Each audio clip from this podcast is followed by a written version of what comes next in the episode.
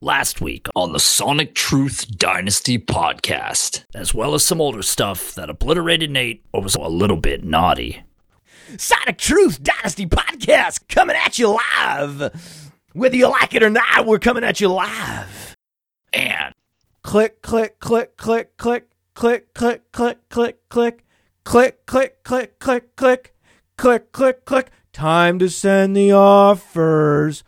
and Our listeners have a lot of Aaron Jones and a lot of Austin Ekeler because of me, not because of you.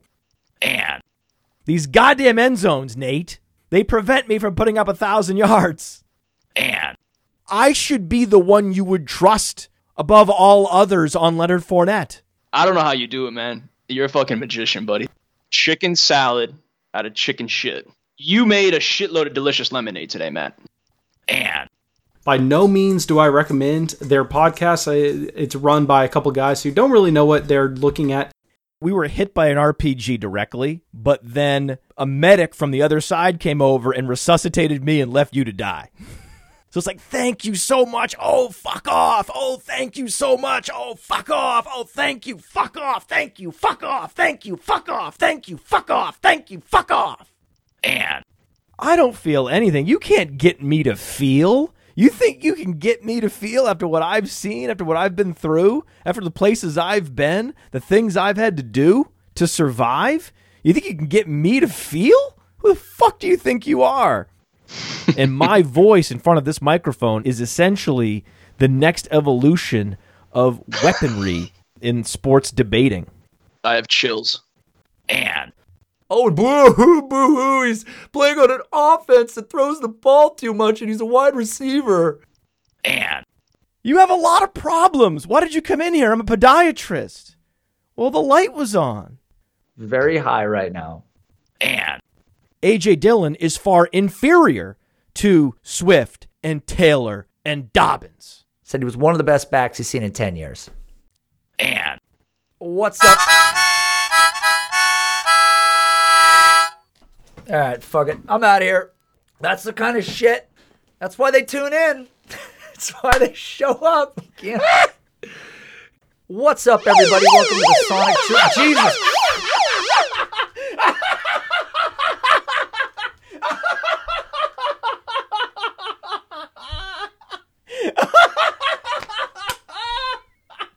Oh, that was a good one. Oh, yes. I truly appreciate that my time is valued.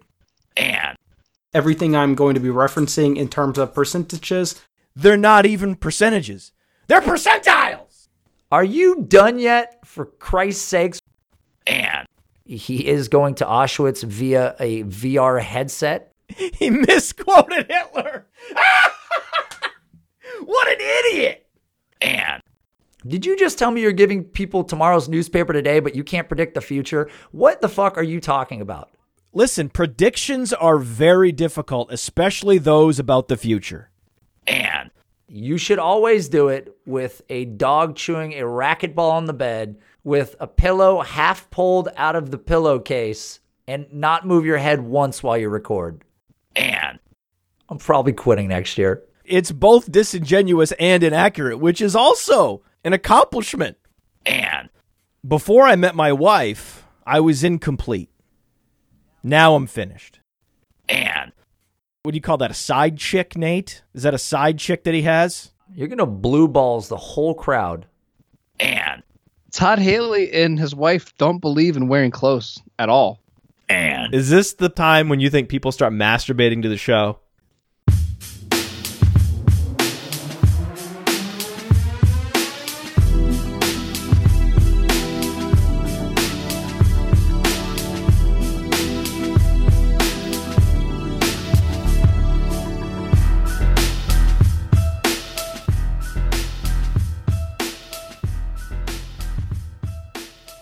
Welcome, everybody, to the Sonic Truth Dynasty podcast. I am your host. You can find me on Twitter at StillRyan5. With me, as always, the man himself, Mr. Matt Kelly, who wanted the intro done two or three different times. He's here. He's got the shades on. He's looking sharp as always. Matt, we got ourselves a little bit of a show today. We do. You're very cool with the introduction. I appreciate that. the vast majority of listeners cannot see me because this is not a visual medium, it's a podcast. But there's a handful of audience members on Facebook who can see us. And I do look very cool today. Yeah, look cool. Got the shades on. This is my cool country club dad Aesthetic. Saturday swag. Yeah, That's right. you have it going on. You committed the other cardinal sin that Nate also commits, which is you gave away content from the outtakes at the beginning of the show. Oh boy. So shame on you. And shame on the entire fantasy football community for falling for this Ronald Jones fraud. There is a fraud being perpetrated on the fantasy football community that Ronald Jones still has a chance to be a star running back in the league, to be the entrenched starter in Tampa and operate as a workhorse for one of the highest scoring offenses in the league. You got to get this Ronald Jones. Now is the time. His breakout is imminent. And if you believe that, you're a sucker, right? Jones isn't good. Jones hasn't been good. We can go back and you know people talk about Kelly. Oh man, he you know he kind of kind of came, came came along last year. Or, or we're told this offseason he's he's added a few pounds. You know he's at a few. he's at an ideal weight. His hands are getting better. Mm. You know we can we're, we're we're being fed Kelly. We're being fed all these you know all the, all this Ronald Jones propaganda. Man, I'm not buying it. I'm not I'm not buying it. That's what separates good fantasy analysts from the suckers. We don't buy it. We don't buy it. I know. Yes. Tampa beat reporters have come out and said that Ronald Jones will serve as the first and second down back with Ke'Shawn Vaughn as a straight backup. And you can't bury the lead. We cannot bury the lead here. Do not bury the lead. Dare Ogunbowale will handle third down duties. Dare Ogunbowale will handle third down duties, just like James White was assigned third down duties in New England, and then his role grew. You have a Ronald Jones fumble. You have a missed blocking assignment by Ke'Shawn Vaughn, and you'll see the Dare Ogunbowale role continue to grow. You want to select the least expensive Tom Brady running back in fantasy leagues. This is dynasty, this is seasonal, this is all league formats. You want to especially target the least expensive Tom Brady running back. That was LeGarrette Blount once upon a time. And LeGarrette Blount scored 18 touchdowns that season. That was Dion Lewis once upon a time. And Dion Lewis was the highest scoring running back in the fantasy football playoffs that season, just behind Todd Gurley. So if you didn't have Todd Gurley, you needed Dion Lewis to compete with the teams that had Todd Gurley. This year it's Dare Ogunbowale. Do you agree? I like I like the value where you're where you're getting Dare, and you really can't step away from the cheap Tom Brady running back narrative. I think I think that still holds a lot of weight. What I want to ask you, Kelly, and and it, we're talking about Ke'Shawn Vaughn, so it does apply, but this could be this is a rookie, this is a broader rookie question that I think is important. Are you putting are you putting you know cadence into the the rookies having a tough time catching on because of COVID, because of the time away? Is that going to affect someone like Wide receivers more than running backs. okay? Yes, wide receivers more than running backs. And sharp analysts are projecting Ke'Shawn Vaughn to score more fantasy points than Ronald Jones because even if Ronald Jones is anointed the primary back role mm-hmm. in week one, that doesn't mean that he'll have the primary back role in week two or week three or week four. As Ke'Shawn Vaughn continues to outplay him in practice, Ronald Jones becomes a ticking time bomb. Sure, you have him in Dynasty? Great, great. Let him play week one. Maybe he plays well in week one, even. Great. Trade him. Trade him as soon as possible because Ke'Shawn Vaughn is best comparable to Dalvin Cook. Ke'Shawn Vaughn is just as fast as Ronald Jones, but he's 10 pounds heavier, or now he's not. Now he's 10 pounds lighter, right? Because Ronald Jones gained 20 pounds. Yeah, that's uh, Ronald Jones. it's a mistake. Feels like a mistake. Vaughn is a better pass protector. Vaughn is a better pass catcher. Vaughn is better between the tackles, better outside the tackles. He's better at football in every way than Ronald Jones. Ronald Jones is simply getting the veteran deference. This is the deference that all players get on a football team. They're assumed to be the starters until they're dramatically outplayed. And I think that it's only a matter of time until Ke'Shawn Vaughn starts dramatically outplaying Ronald Jones. And even if Ronald Jones remains the starter for a number of weeks, he's not going to be in the game in high leverage situations. It's more likely going to be Dare Ogunbowale in the hurry up offense. Dare Ogunbowale in the two minute drill. When a lot of these fantasy points get scored, Ronald Jones is going to be off the field. That's why Ogunbowale is the better value. Yeah, I can't. I can't get. I don't. I, again, dynasty as you hit on Jones. Sure, week one, week two, whatever. Still young, early draft capital. We know all that. He's younger than Ke'Shawn Vaughn. Have you heard, Ryan? Yeah, Have you heard? I've I've I've heard it all. I've heard it all, Kelly. He's still very young. Yep. Just because he was a bust through two seasons doesn't mean it couldn't happen for him. Well, it happens sooner for running backs. Running backs have this ticking clock, and they have to break out within the first couple of years, or it's over. You're moving on from Kerryon Johnson. You should be moving on from Ronald Jones and celebrating the running backs that actually did break out, like a Nick Chubb, like a Saquon Barkley, like a Aaron Jones. Celebrate those guys and walk away from the bust running backs after the teams have signaled that they need help at running back. They put that SOS out to the world in the NFL draft, selecting D'Andre Swift in Detroit, selecting Ke'Shawn Vaughn in Tampa. And I still like Ke'Shawn Vaughn. I still like Ke'Shawn Vaughn, but this news does depress Ke'Shawn Vaughn's dynasty value slightly. Mm-hmm. A couple months ago, I had the 111, 112, and 201 in a super flex draft. Mm-hmm. And I selected Justin Jefferson, Jalen Reagor, and Ke'Shawn Vaughn with those picks. Hmm. And I regret it now. I regret it. If I could go back and redo it, if I could replay those picks, I would go Jefferson, Reagor, Ruggs. Ruggs is now more valuable than Ke'Shawn Vaughn because now it's clear that Ke'Shawn Vaughn's not going to be startable early in the season. And at age 24, that does depress his fantasy value Just perked up a little bit. more in seasonal leagues than it does in dynasty, but it, it does affect dynasty as well because we care most about near term production.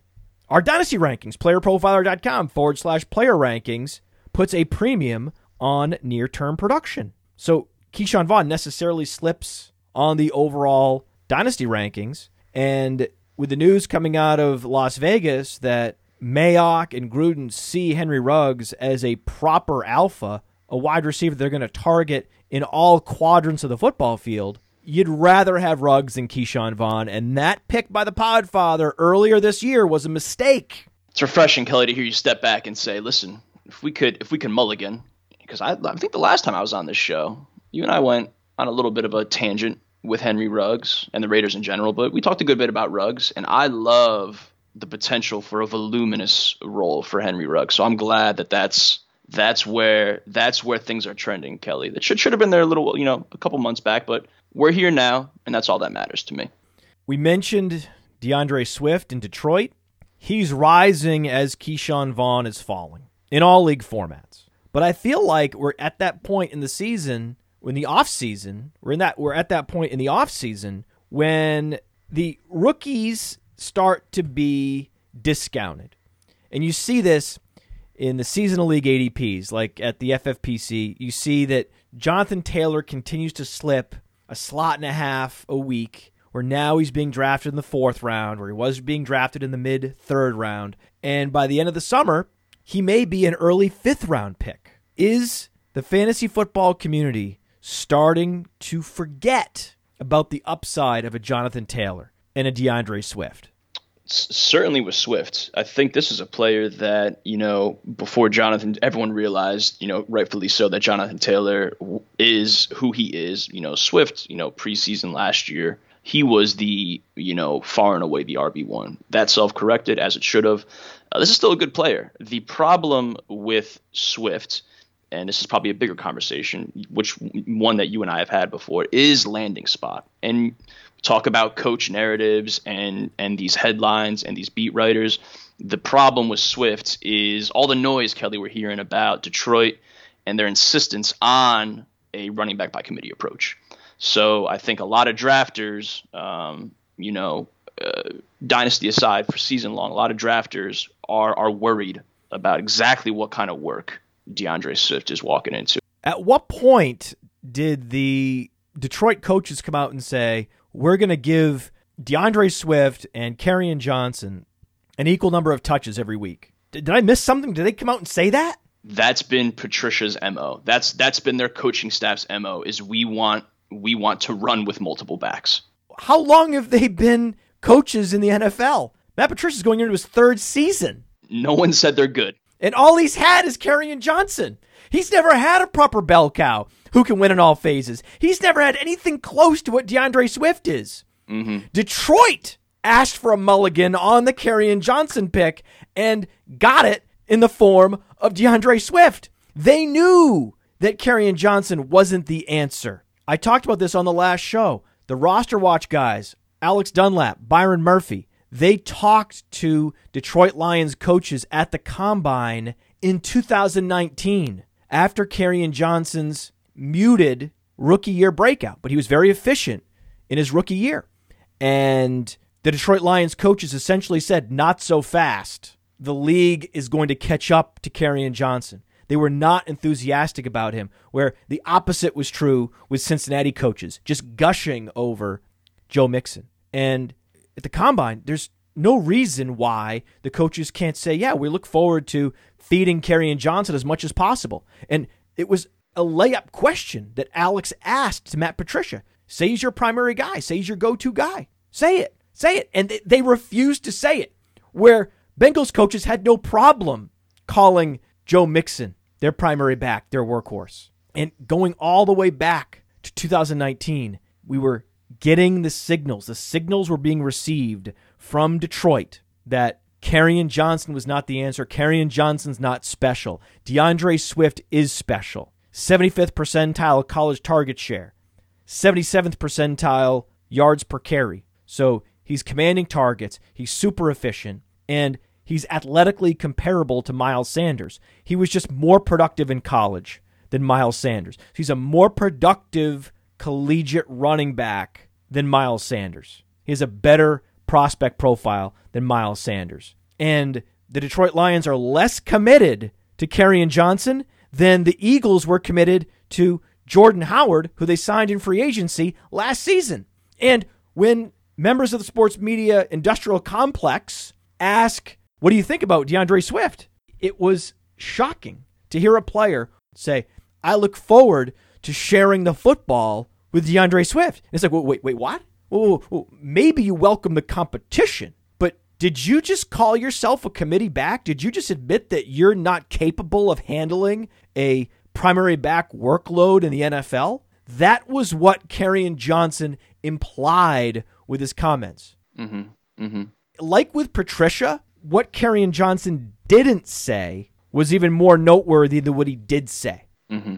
That he didn't come out strong and say, This is my backfield. I welcome the competition, but I'm the best back.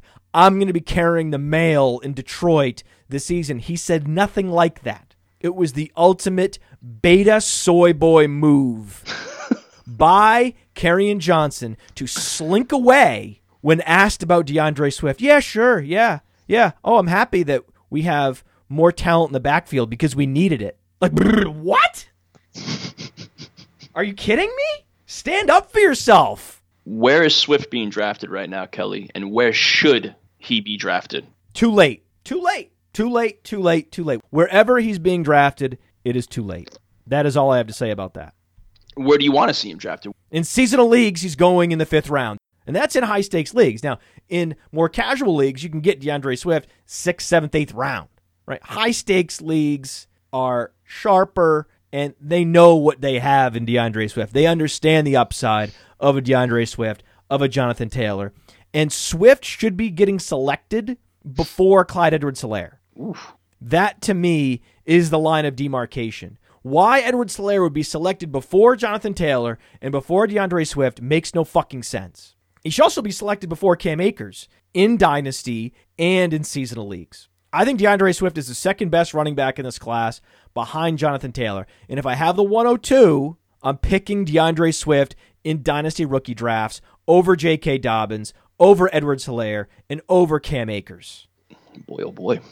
because he could be the first running back to operate in a primary back role from this rookie class. You could see it. He could beat Cam Akers to the primary back role. Why? Because Kerryon Johnson's not necessarily better than Darrell Henderson. Kerryon Johnson's not good. Ronald Jones isn't good. Move on. The faster you can move on in Dynasty from running backs like a Ronald Jones and a Kerryon Johnson that are not special and acknowledge the running backs that are special and put your chips into the middle of the table to get a D'Andre Swift, to get a Jonathan Taylor, to get a J.K. Dobbins before everybody realizes, oh, oh, oh, oh, oh, oh, this player is special. You could have had Miles Sanders at this time last year for a fraction of what it takes to get him now. So what are you waiting for?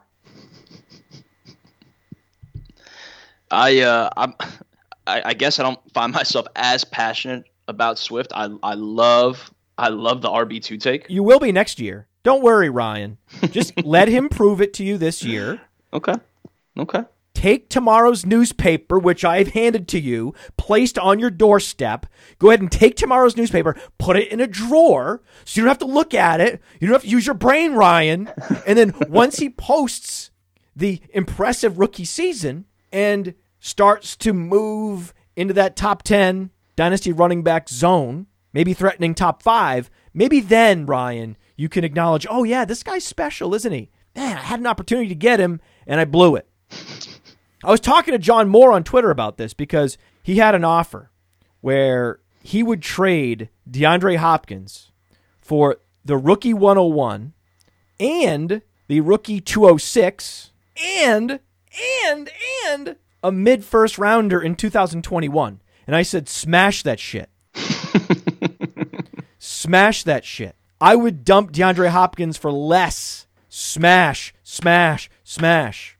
And I said, this Jonathan Taylor is going to be a top three running back in fantasy football sooner rather than later. So just get it over with and get him on your roster now when you can essentially pick up a free 2021 first rounder in the deal and a second rounder that could become a wide receiver that becomes DeAndre Hopkins. You run and accept that offer if you're John Moore. Don't counter, just just accept. Don't let your league mate have second thoughts. Just go get him because that mid second rounder could be Aiyuk, could be Shenault, could be Bryan Edwards. It won't be Aiyuk now that Deebo Samuel broke his foot, but back when John and I were having this conversation, Aiyuk was available there. Hell, in a single quarterback dynasty rookie draft, I would even consider KJ Hamler in the second round because he went in the second round in the actual draft. Do you know where KJ Hamler was drafted, Ryan? Do you remember?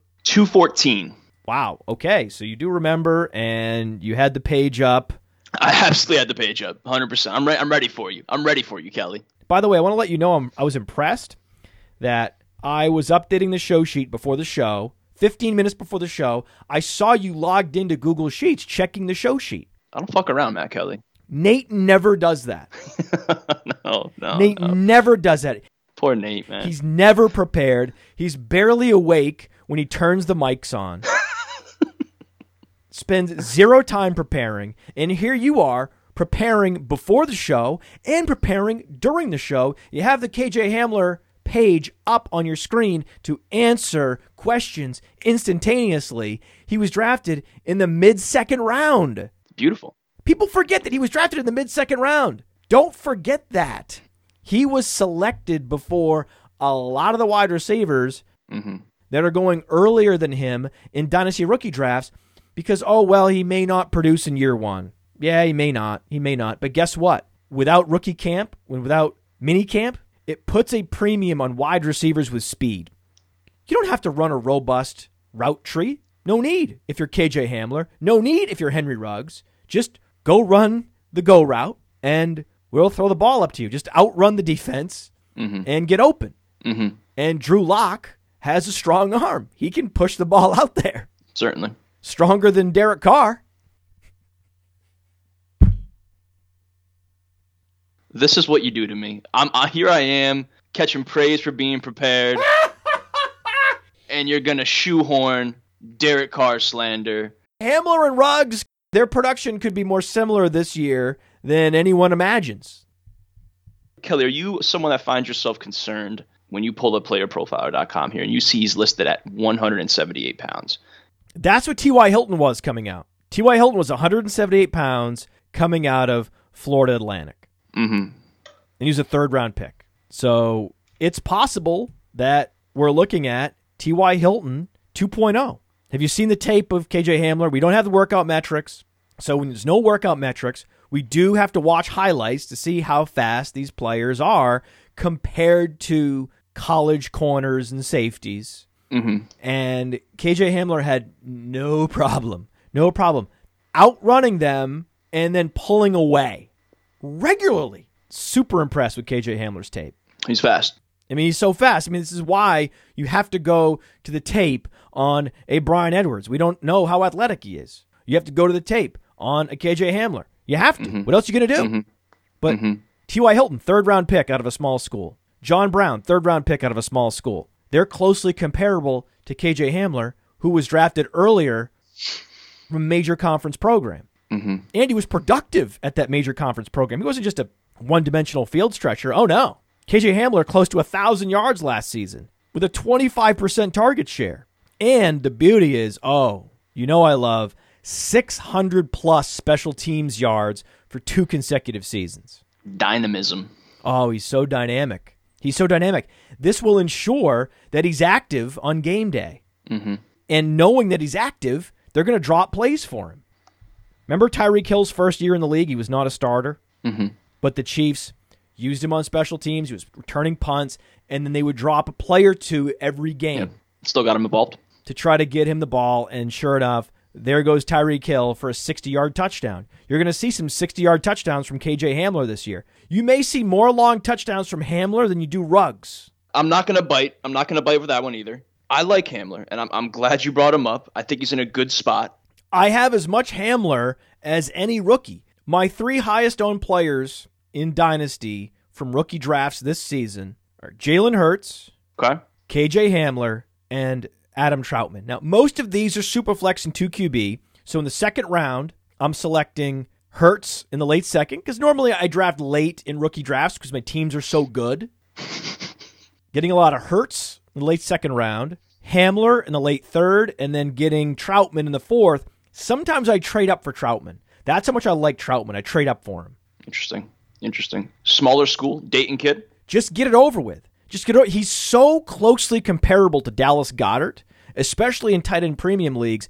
I'm shocked at how early you can get him. He has a 95th percentile agility score at 6'5, 255. So he broke the scales on size adjusted agility. And that's what you want from a tight end. You want them to have that lateral quickness across the middle of the field. When they're trying to operate in a swirl of chaos, you want nimble, light footed tight ends that are also big enough to operate in line and command a 90 plus percent snap share. And that's what Adam Trautman is. Mm-hmm.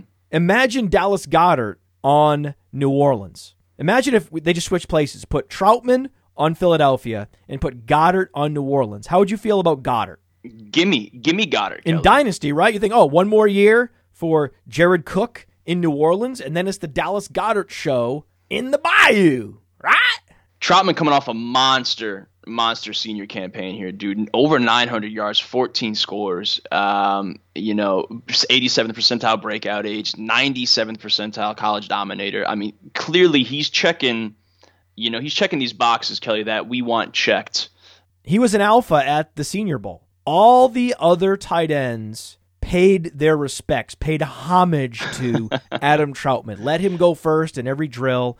Let him talk to the media first. He was the guy. He was the clear guy. He was the Captain America character at the Senior Bowl. He's a no doubter. Dallas Goedert was a no doubter once upon a time. Dallas Goedert goes to the Senior Bowl and is now lore. He's now part of Senior Bowl lore in that he only played for half a practice and then he tore a bicep or a tricep or a shoulder or something, some upper body muscle tear. Maybe it was a pec, I don't remember. But he tore some upper body muscle and had to leave Mobile. So they saw him for half a practice. And they still talk about that half a practice that Dallas Goedert put in in Mobile. And with Adam Trautman, it was every practice. It was celebrating him after every practice. He was so much better than every other tight end on the field by this wide margin. He was a no doubter. He was a no doubter. And then to see the workout metrics line up, where he's comparable athletically to Dallas Goedert, where he was a dominant college producer. I don't understand how he's so available late in startups, especially tight end premium. I think it is the tight end premium draft inefficiency. This praise, Kelly, is notable because some may have forgotten, but you you threw on the old scouting cap. You were boots on the ground at the Senior Bowl. You had your binoculars, you had your you had your credentials, you know what I mean? You were there. You saw firsthand. You know, this isn't you're not just taking bylines from from some sort of, you know, other this is this is your journalism here, Kelly. You were you were you were a scout. You were a scout. See this? See this? See this? What do we got? This is a shoe. Okay, this is a shoe. You see this? This is a shoe. I see it. I see it. It's a house slipper, really. I will eat my shoe. I will eat this. I will eat my shoe if Adam Trautman is not good. If Adam Trautman isn't starting for fantasy football rosters sooner rather than later, I will eat this shoe. I will eat the shoe if Adam Trautman's not good. That's confidence. That's confidence if I ever heard it. Right there. I can't believe how late you can get him. I'm shocked. I'm just shocked. I'm just so shocked how late you can get him. Do you see how I was in this FFPC draft? This is uh this is FFPC is a big deal, Kelly. Some some some decent coin involved. Yes, there was some decent coin involved. Absolutely. I had the 112, started Miles Sanders, Jonathan Taylor at the 112 201. Then at the 312 was fortunate to get Cam Akers, followed that up with AJ Brown. Then at the 512, DJ Chark and TJ Hockenson, it's tight end premium. Then at the 712, Kirk Cousins and Sam Darnold. And then at the 912, Christian Kirk and Henry Ruggs. What do you think of that start, Ryan? Very very on brand for the Podfather. Uh, starting strong off the gate. Robust RB. You gotta love the Sanders Taylor stack. That's uh that that that makes me excited as someone who, again, admittedly, uh, isn't isn't as gung ho for the strong running back start. But I think it really doesn't get much better than than someone like Sanders and, and, and, and Taylor to start, and then coming back around with a Cam Akers. It's um I think I think you started strong out of the gate, Kelly. Very fortunate to get Cam Akers the 312. Cam Akers and D'Andre Swift and J.K. Dobbins should not be available at the 312, but they are often available in the third round of startups and Superflex. You need to get them. You need to get those backs. That's your opportunity. You have one opportunity, one chance to get elite bell cow backs. Elite bell cow backs that are 20 and 21 years old in this case. Push the button. Push the button. What are you waiting for? What are you waiting for? What are you waiting for? It was like with Jonathan Taylor. I was like, what are we, what, are we waiting for? We don't get him here, we can't get him. And he's going to be a league winning running back for years and years. One of the best running back prospects of all time. Jonathan Taylor, as the most productive running back through three seasons of a college career, and with one of the most explosive size, speed, athletic profiles we've ever seen. Jonathan Taylor is clearly a top three running back prospect of all time. So the idea that we could get him at not even the 112, at the 201. Up the turn. The idea that that guy, that that guy would even be available to me with the last pick, with the last pick, the idea that Jonathan Taylor is still available shows that fantasy gamers, including high-ish stakes dynasty leaguers, this is a $250 buy-in at the FFPC. We love the FFPC. On this program, we appreciate the FFPC because they have these dynasty best ball drafts where we don't have to manage this team. We just draft it and let it go. So I like that because for me, I just want to draft and forget it.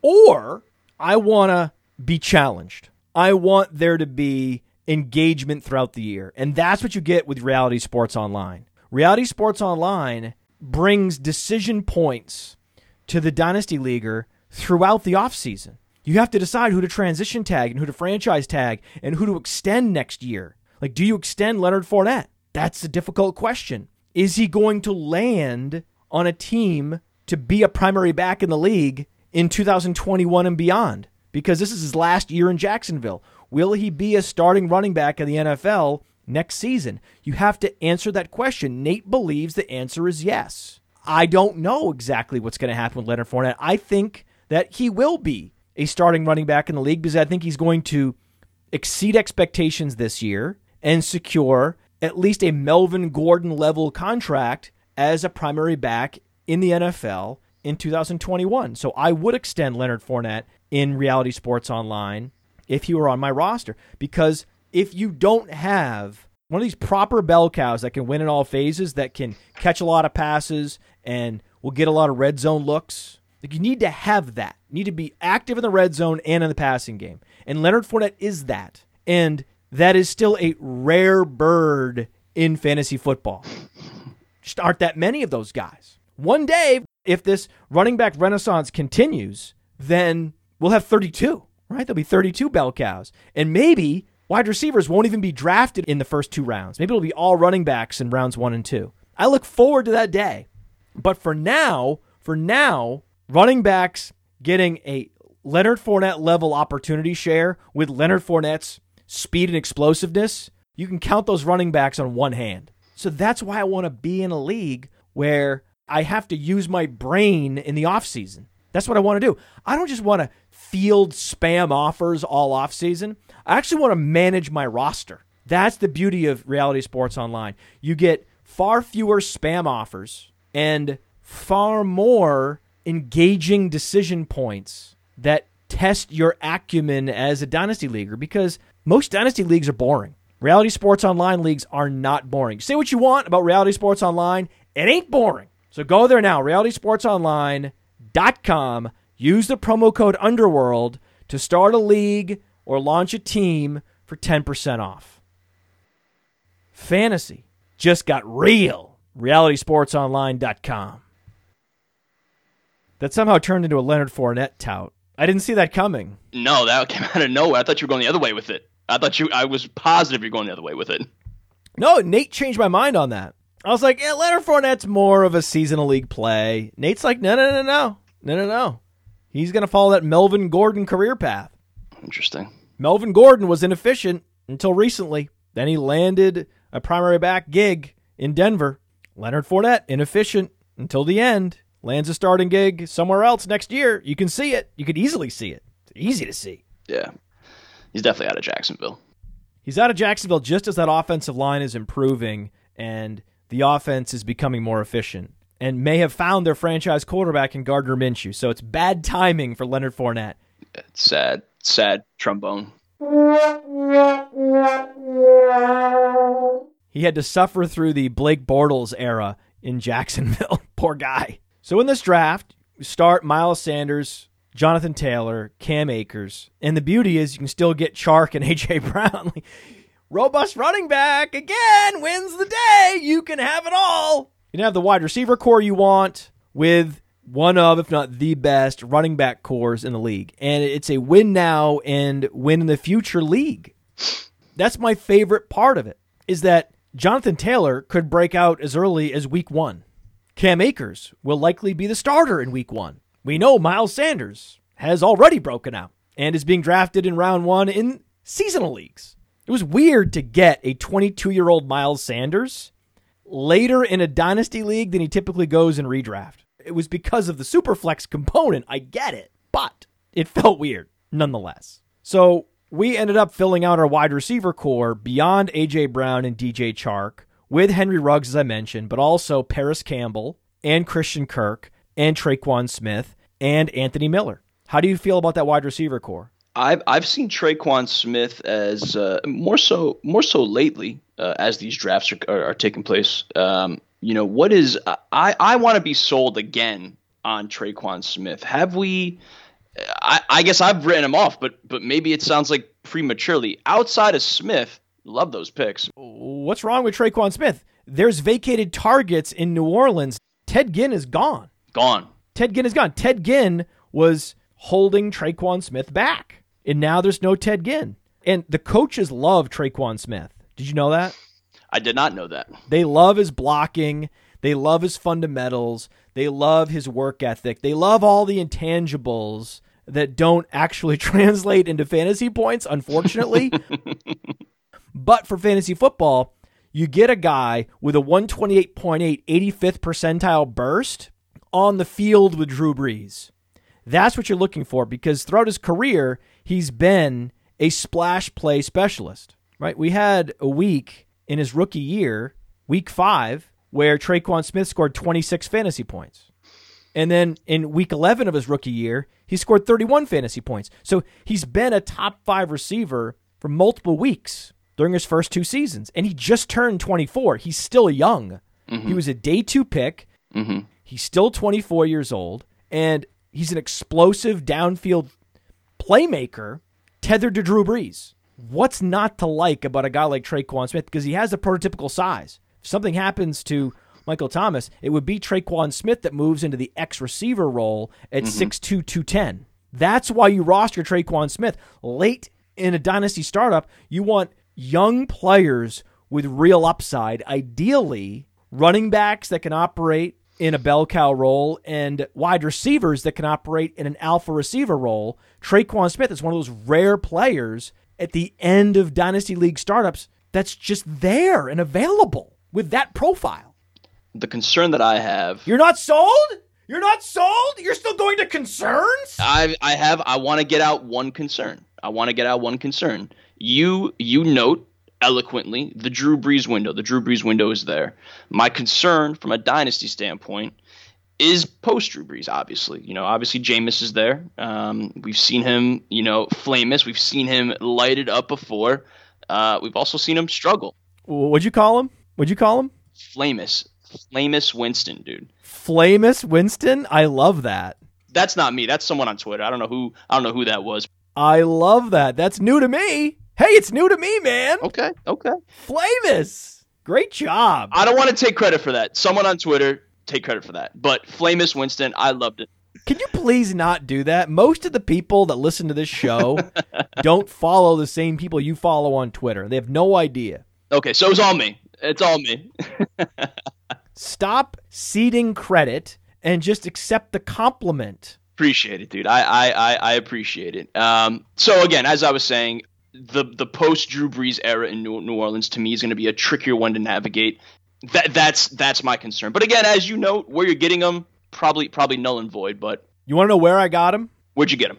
At the last pick in the 23rd round of a Superflex startup. Yeah, you can't you can't really argue about that. You you, you can't argue about that. I got him after Josh Gordon, after Jaylen Samuels, after Alshon Jeffery, after DeeJay Dallas, after Miles Boykin. Miles Boykin, really? In a vacuum, Tre'Quan Smith is a far superior wide receiver to Miles Boykin. If I were starting a franchise today, I would not have Miles Boykin on my draft list at all. He would not be an option. I would get my hands on Tre'Quan Smith, though. Now the question, how do we fill out the running back roster? We start with the three elite young studs. Robust. Taylor, Akers, Sanders, Sanders, Akers, Taylor. Oh, just oh, just love this team. Here are the running backs we picked up late. Jerick McKinnon, Chase Edmonds, JaMycal Hasty, Royce Freeman, Mike Boone. Your thoughts? like it, man. These are these are some of our favorite poster children. Boone, McKinnon, uh, just ridiculous athleticism. Um, obviously, we know about the story with McKinnon and, and, and the injuries. We get all that. Going back to offseason hype, Kelly, we've seen and we're being told, we're being fed that McKinnon's knee is it is it is back. It is responding better than ever. It's revised, right? He went in for the revision surgery and the knee has been revised. What else do you want to hear? Nothing else. He's literally, literally one of the top five most athletic running backs in the league. No doubt about it. Size adjusted, it's Saquon Barkley and it's Jonathan Taylor But if you don't size adjust it, then he is the most impressive athlete at the running back position. And he's on a team with a wide open depth chart at running back. You just want to take shots on San Francisco 49ers running backs and see how training camp plays out. JaMycal Hasty gets cut, not a problem. In these FFPC leagues, you draft 26 players and you have to cut down to 22 before the season starts. So you're incentivized to pound running backs at the end of these drafts just to see if one of them happens to land in a situation where they're going to command opportunities in week one. That could be Hasty. That could be McKinnon. Royce Freeman could get traded. Dalvin Cook could hold out. That's why we selected Boone and Freeman and McKinnon and Hasty. And when I say we, I drafted along with my Roto Underworld colleague, Mike Randall. He's also a stud. and I know that you might think, "Oh, well, this is this is too good to be true. You must have made compromises somewhere." And yeah, we did. You know, we didn't mention a quarterback until the middle rounds in Superflex. Mm-hmm. So we do not have a strong quarterback room. It's Cousins, it's Darnold, and then Jalen Hurts, and then Tyrod Taylor. Selected Taylor after Hurts. Taylor is the win now mobile quarterback, and Jalen Hurts is the win in the future mobile quarterback. You need three starters in any superflex league. You need three quarterbacks in case one gets hurt, as well as to dodge difficult matchups. If you have Sam Darnold on your roster, you want to dodge the Patriots, you want to dodge the Bills. That's why you have Tyrod Taylor. And then if Justin Herbert takes over sometime in the second half, you just you hope to ride out Darnold and Cousins. Maybe something happens to Wentz. Hopefully not, but he could get hurt. He's been hurt a lot. Then it's the Jalen Hurts show, and then it's just bananas. Mm-hmm. Yeah, Hurts is Hurts has to be one of the favorite, uh, you know, late round darts in these super flex leagues. So happy to get him. You pull him up on play on player profiler, man. 95th percentile QBR, 98th percentile yards yards per attempt. Size adjusted alone, the type of athlete he is, um, just just bananas, man. 95th percentile, 92nd percentile, 40 yard and burst score respectively. Just the he's the Konami code. Is these are the type of quarterbacks you want to throw darts at. We reached for TJ Hockenson. Because it's tight end premium, I expected the young tight ends to go earlier, and I really want TJ Hockenson. So took TJ Hockenson at the 601. Unfortunately, Gesicki, Fant, and Goedert didn't go off the board until round nine, and Jonnu Smith and Austin Hooper and Ian Thomas and Blake Jarwin didn't go off the board until round 11. Could have waited on Hockenson. In retrospect, should have waited on Hockenson. Courtland Sutton was there. Courtland Sutton and Terry McLaurin were there at the 601. That would have been the move. Fucked up. So that's the one regret from the draft. But I mentioned Blake Jarwin. That was also me, right? So the tight end room is Hockenson and Jarwin and say the name. Say the name. Say the name. Who's the third tight end? The building block of all building blocks. The young stud. Every tight end premium team should be targeting. His name is Adam fucking Trautman.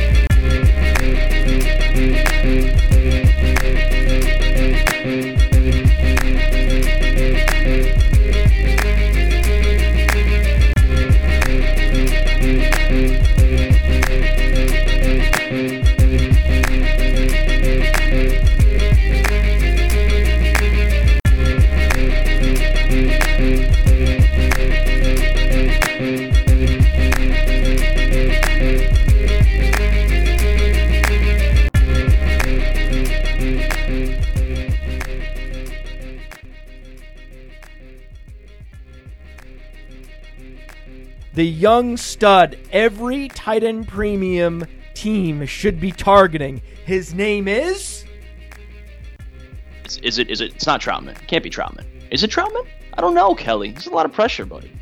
I want to go out on that. Do you not know how to go out? Uh, dude, you just hit me with the crescendo that I have no idea what the answer to. Why did you ask a question instead of making a declarative statement? It's Adam Trautman. we have to redo this. See, this is why people stream the show on Facebook so they can see the outtakes live. Yeah, I wasn't confident in the Trautman. When it's all stitched together in the editing room, it sounds great. It's a finished product. But while we're recording, we have instances like you answering the final question of the show with a fucking question. Unconfidently. You answered a question with a question. Not confident at all. Yeah, I had no idea. So you're great before the show and you're great during the show. You stink at the beginning and you stink at the end.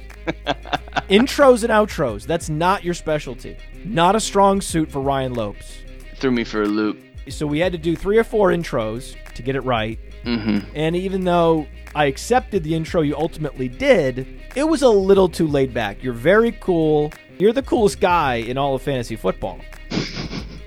I worry the intro was too cool, but we went with it. Okay. We went with it. Now you have to do me a favor. You have to summon serious enthusiasm. Okay. For Adam Trautman. Say the name Adam Trautman with some force. Can I yell Adam fucking Trautman? Is that eh, that's way too much? It's way too much. If you yelled Adam fucking Trautman, I would love you for it. Okay. Let's do it, dude. Tee me up. Tee me up off the backboard, Kelly. I'm going with what I said earlier, and then I'm going to edit it, and then we have a, a couple beats, and then we say what you say. And then, so, okay, I'll tee you up, I'll help you. When you're doing your scenes, I'm the actor off screen, helping you, Yeah. helping to get you in the right frame of mind. Sure, no problem. That tight end, wait, you're drinking water. Wait, no, no, sorry, I was looking at the stream. My bad, my bad. I was looking at the stream. I was, I was, I had the wrong window open. I was looking at the stream. We're good. We're good. Okay, we're good. We're I suck at streaming I suck at outros. and intros. Okay. Okay. Okay. Okay. okay. This is not helping the confidence boost here, Kelly. Just tee me up. I gotta fucking piss. Let's go, buddy. The tight end's name is. Adam fucking Trautman. And that's the show. All right, Facebook. Thank you for bearing with us. I'll be more prepared next time. This was an impromptu show. No Nate list. Ryan really wanted to put a show on for you. Thank you for watching the shitty, live, uncut, unedited version of the show. Go listen to the podcast to see how it all got stitched together. We're just gonna do a basic show. I'm not trying to do a lot of outtakes today. I'm not trying. I'm trying to go meat and potatoes. And uh, Ronald Jones is going to be the early down grinder. And they're saying Ke'Shawn Vaughn's a straight backup. I don't believe them. I think that's what they say. I think it's called veteran deference, and that can last a week or it can last Yeah. three weeks, but it doesn't last the full season. $250 buy in. I mean, people are, that's the, you call that high stakes. It's a joke. It's not high stakes. Fuck off. Who the fuck do you think you are, man? I mean, honestly. Because that's the thing, right? You do realize that. You have DFS analysts that are drafting zero RB, which necessarily means you play a wide receiver in flex, and you rarely play a wide receiver in flex in DFS, even in full PPR, DraftKings. So it doesn't make sense. If you think that playing a wide receiver in flex is optimal every week, week in, week out, why the fuck aren't you doing it in DFS? I know why. Because most of the cash game lineups hit the pay line, and most of the winning tournament lineups start running backs in flex. That's why. because running backs score more fantasy points than wide receivers. They touch the football in both the passing game and the running game. They're multidimensional. That's the beauty of the running back for fantasy football. They're mm-hmm. multidimensional and they're more heavily used in the red zone. Wide receivers are one dimensional. There's no way a wide receiver can compete with the elite running backs. They just can't touch the ball enough. It's impossible. And so to say I'm going to stack my entire roster with, with early round wide receivers and miss on all the good running backs, miss on Kamara, miss on Miles Sanders, miss on Nick Chubb, miss on Josh Jacobs, Melvin Gordon, Leonard Fournette, Jonathan Taylor, you won't stand for it. hoping that maybe you can get Cam Akers or D'Andre Swift. Not if I can help it. you can't get D'Andre Swift if I have anything to say about it. I'm going to single handedly move D'Andre Swift into the fourth round. That's going to be me. He's going to move ahead of Akers on the ADP big board, and he is going to become unattainable for zero RB drafters. That was the last guy that they had a hope of getting a true all purpose bell cow back with a high ceiling. Once I've moved D'Andre Swift into the fourth round, zero RB backs will have nothing left. They'll have nothing left. It'll just be Devin Singletary and Kerryon Johnson and Phillip Lindsay and Raheem Mostert, and those teams can just spin their way around the toilet.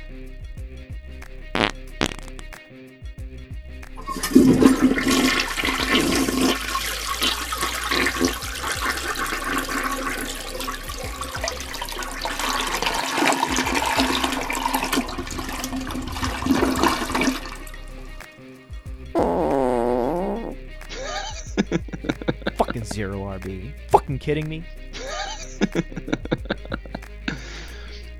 I borrowed that exact language and that tone from the counselor. Yeah, someone just sent me this article. People suggesting going zero running back. Are you fucking kidding me? Zero fucking running back? You fucking can sheepsus.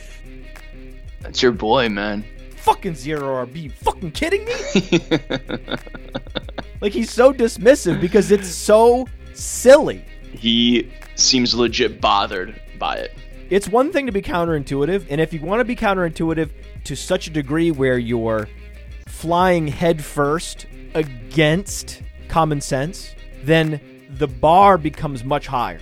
The amount of evidence you have to present to say, hey, you need to violate your basic instincts, violate all common sense, and go with this contrarian strategy that feels wrong. But here's a mountain of evidence to support the position why it's right. And Zero RB is so far from providing enough evidence to violate common sense at this point. Because as the years go on, the running back tiers diverge, and the bell cow backs become even more valuable, score even more points above the stream, and the wide receivers score less.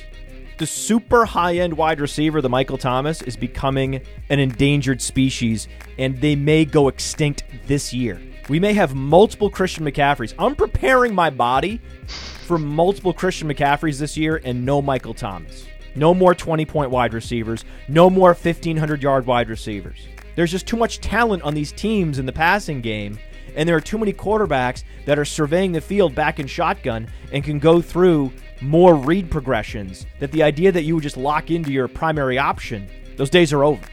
You've laid out a case, Mr. Kelly. You and the counselor are in lockstep, which is always good to see early on. Lockstep.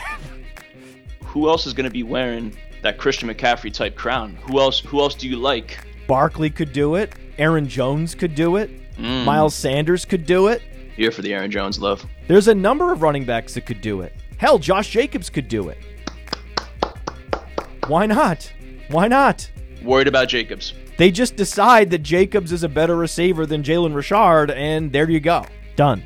Ezekiel Elliott could do it with yards and touchdowns. We're looking at Nick Chubb as this year's Derrick Henry. Ooh, We're looking at Saquon Barkley as this year's Christian McCaffrey. We're looking at Joe Mixon as this year's Dalvin Cook. Mm. But we also have Dalvin Cook, you see? But we also have Christian McCaffrey, you see? But, but we also have Derrick Henry, you see? so there are going to be teams in your league that have two bell cow backs that are outscoring all the wide receivers. So with you and your four wide receivers, how the hell are you going to compete against that team? How? How? How? How? How? praying for the volume through the air. You're praying for it. You're praying for a rainstorm, Kelly. You're praying for it. Right. You have Saquon Barkley is this year's Christian McCaffrey, and you have a Nick Chubb in your RB2 slot as this year's Derrick Henry. And oh, by the way, you drafted Woods, Chark, McLaurin, Marquise Brown in rounds five through eight. So it's not like you're taking a big hit at wide receiver either. Like the math just doesn't make sense. The argument against a robust running back is so flimsy No. it's not empirical at all. It's just a religion at this point. It's an ideology. It's not based on anything that it exists in a concrete reality. It's a fantasy. It's literally fantasy football. It's fantasy fantasy football. That's what it is. It's fantasy fantasy football. That's the world that these RB deniers are living in. You're gonna get a lot of a lot of mileage out of that one. I already know it. I'm already getting a lot of mileage out of this. Fantasy, fantasy football. It's fantasy fantasy football.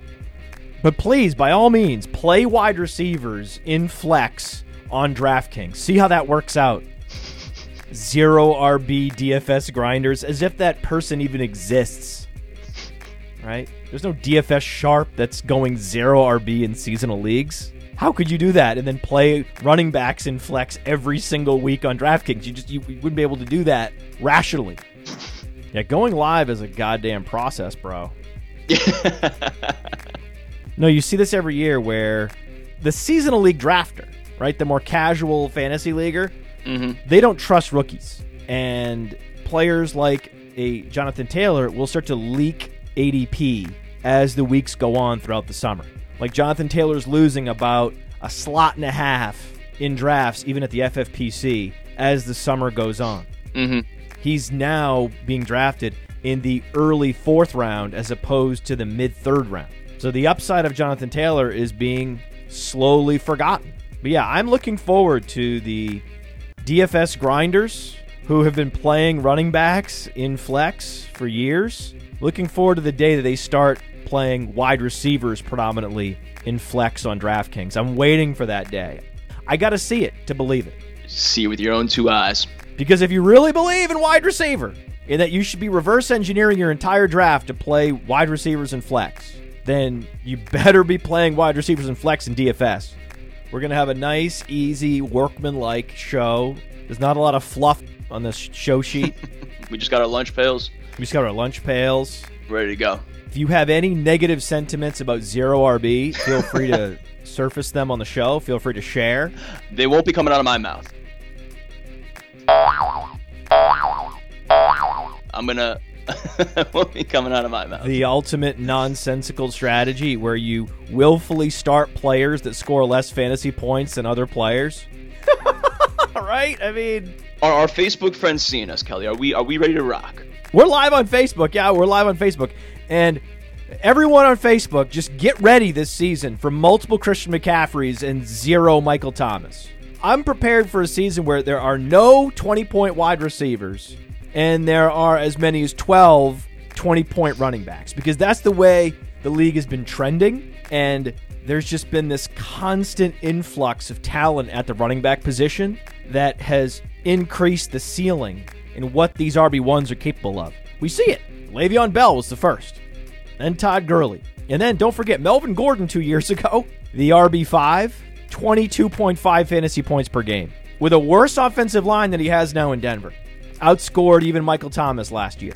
And no one thinks of Melvin Gordon as this elite running back, and yet I'm happy to get Melvin Gordon the third and fourth round. Absolutely. Because no wide receiver is going to score 22 and a half fantasy points per game. The one wide receiver that could do it, the one that could do it, it's not Michael Thomas.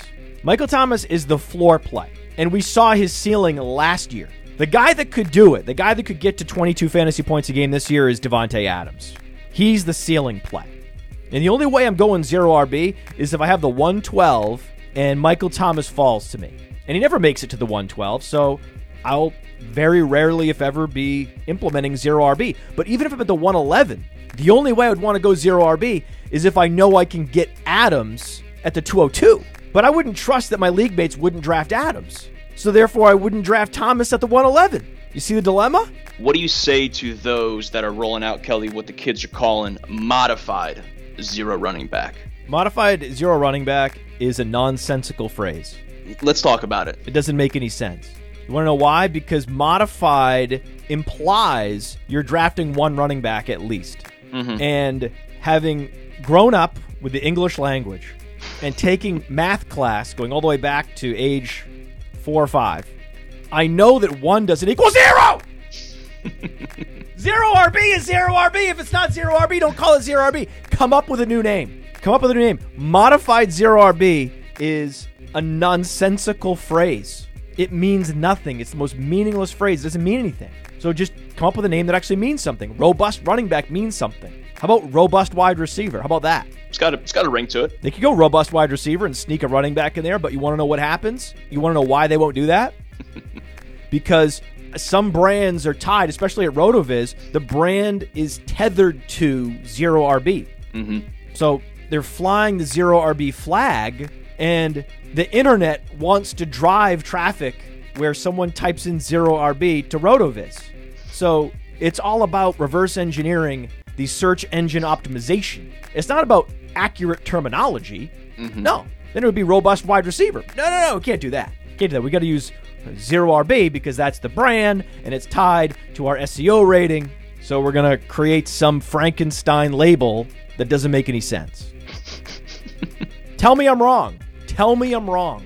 I think you have a very strong point, especially about branding. You know, zero running back is that is a uh, that is a flag that a lot of people recognize.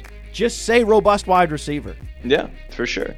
We can we can we can call it something else. Either hit me with zero running back and do zero running back, or don't do zero running back Mm-hmm. and call it what it is. But you can't call it robust wide receiver even if you're drafting Christian McCaffrey.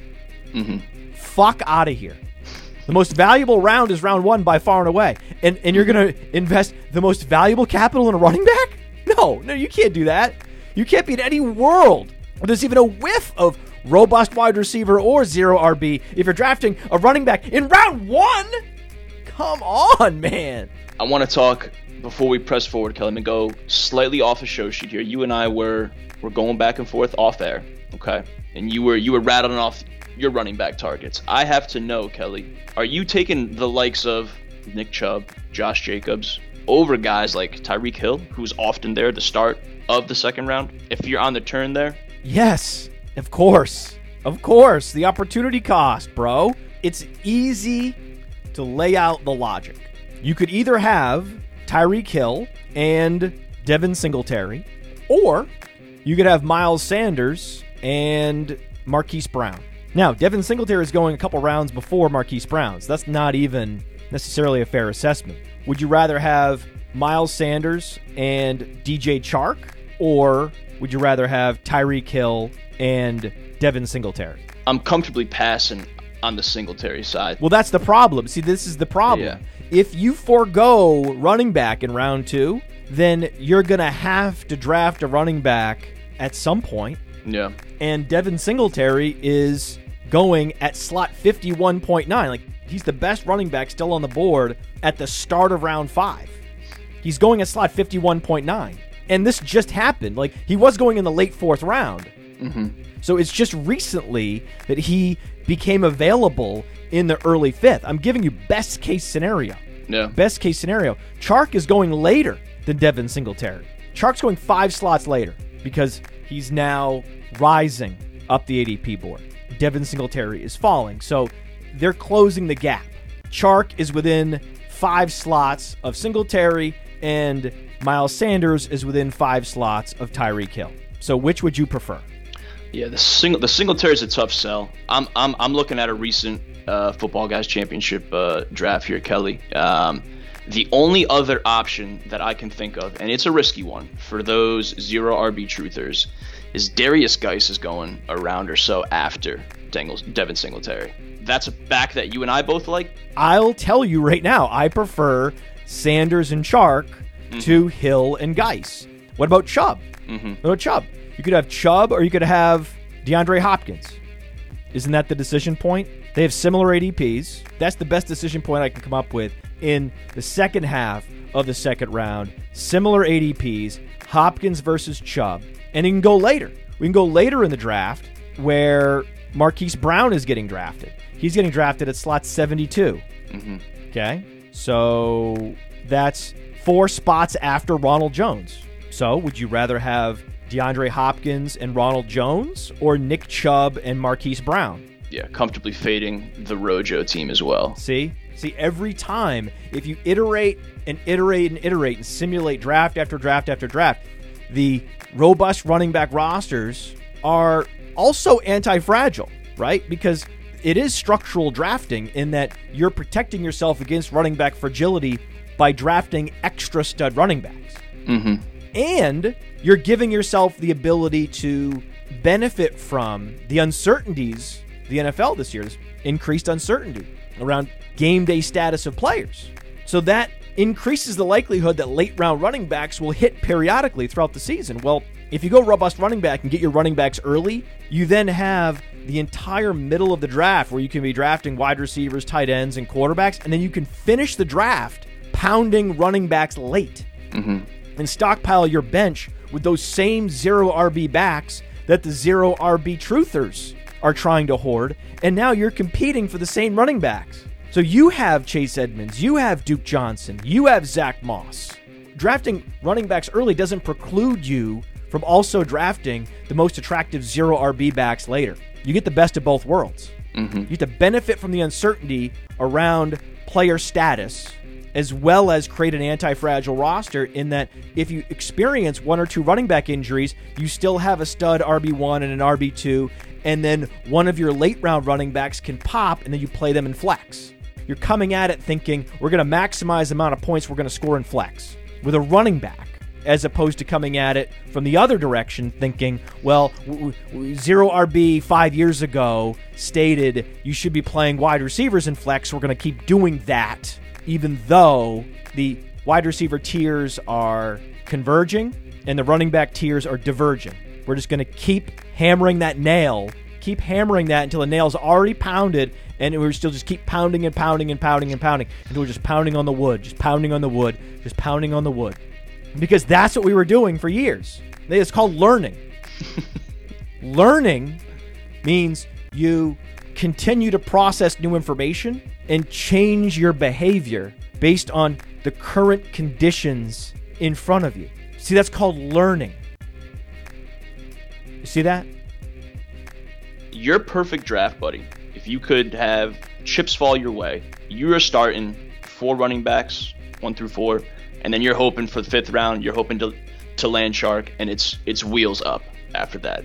It just depends. The fourth round is really a wild card round. It depends on who's Okay. available. If if DJ Moore, if Allen Robinson, AJ Brown. if these players are available in round four, I'm pushing the button on one of these elite wide receivers. Okay. That to me is easy. The beauty of a D'Andre Swift being available in the fifth round is that you can dip your toe in at wide receiver as early as round 4 Mhm. And still get four stud running backs if you include D'Andre Swift. Mhm. You can have everything. You can have it all. You can have an Allen Robinson and a Robert Woods and a DeVante Parker and a Marquise Brown and a Terry McLaurin. You can have all of these players. You know which wide receiver finished in the top five in terms of relevant best ball weeks last season? Talk to me. Who was it? Show his face. Jarvis Landry. Landry. Jarvis Landry. Now, the spike weeks weren't there, Mm-hmm. but he was getting in lineups in best ball leagues It's consistent. at a very high rate. Mm-hmm. top five among NFL wide receivers in relevant best ball weeks. And that's a guy you can get in round eight and nine. You just keep going back to it, keep hitting wide receiver, wide receiver, wide receiver, wide receiver. Then you can play the matchups. So the beauty of pounding wide receiver in that zone is you can play the matchups. So let's say the Bengals offense Okay. has dramatically improved, and Jarvis Landry is going up against the Bengals, and it's on the road.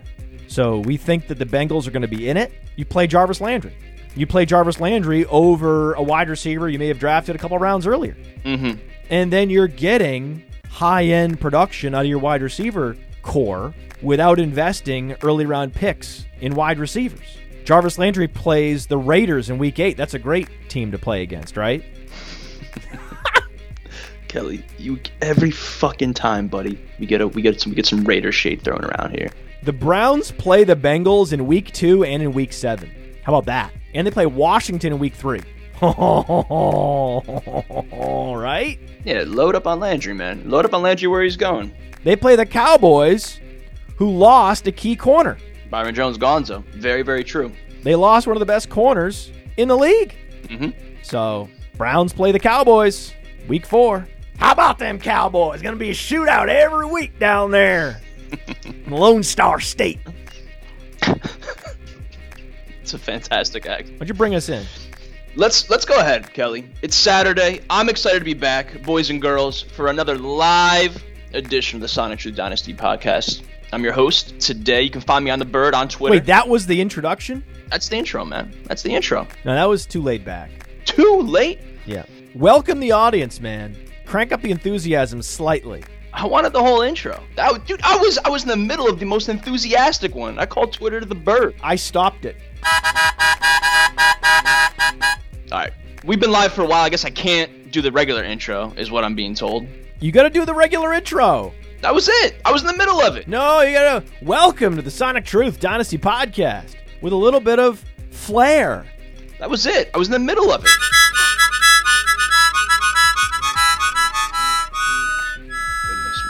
I don't know. I don't know how Nate does it. I really don't know how Nate does it.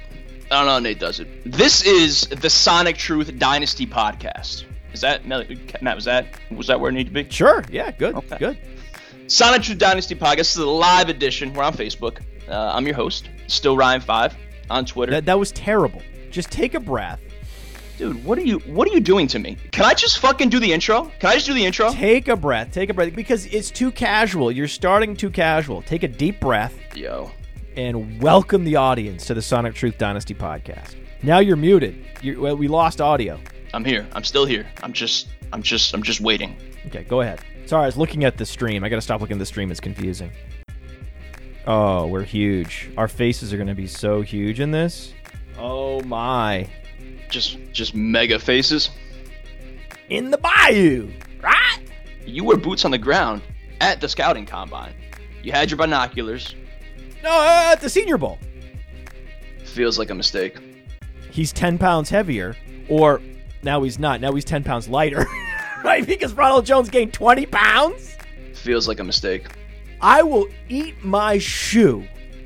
I will eat this. I will eat my shoe. Asked for a mulligan on the Kerryon Johnson pick and got it in the form of D'Andre Swift. Let's let's take a take a step back for the for the for the Hamler hype here. Yeah. Oh, I'm happy that we have more talent in the backfield because we needed it. Like, what? It was the ultimate beta soy boy move. I don't know I don't know how Nate does it. I really don't know how Nate does it. It's a fantasy. It's literally fantasy football. It's fantasy fantasy football. Fantasy fantasy football. Because normally I draft late in rookie drafts because my teams are so good. Fantasy fantasy football. That's the world that these RB deniers are living in. That's what it is. It's fantasy fantasy football. You're gonna get a lot of a lot of mileage out of that one. I already know it. Oh, this is some kind of special hell. you got to get this Ronald Jones. Now is the time. His breakout is imminent. And if you believe that, you're a sucker. They won't be coming out of my mouth. You stink at the beginning and you stink at the end. What are you doing to me? Can I just fucking do the intro? Can I just do the intro? How? How? How? How? How? How about them Cowboys? Gonna be a shootout every week down there in the Lone Star State. This is you know this is a little peek behind the curtain for him. You could have had Miles Sanders at this time last year for a fraction of what it takes to get him now. So what are you waiting for? Every fucking time, buddy, we get a we get some we get some Raider shade thrown around here. Oh yeah, this guy's special, isn't he? Man, I had an opportunity to get him and I blew it. I'm just I'm just waiting. Smash that shit. Smash, smash, smash. Show his face. I don't fuck around, Matt Kelly. He's barely awake when he turns the mics on. I'm not gonna bite. I'm not gonna bite with that one either. Robust running back again wins the day. You can have it all. The concern that I have, You're not sold? You're still going to concerns? robust, flamus, flamus Winston, dude. Hey, it's new to me, man. Show his face. I don't fuck around, Matt Kelly. Stronger than Derek Carr. Certainly. That is still a rare bird in fantasy football. Just tee me up. I gotta fucking piss. Let's go, buddy. Push the button. What are you waiting for? What are you waiting for? What are you waiting for?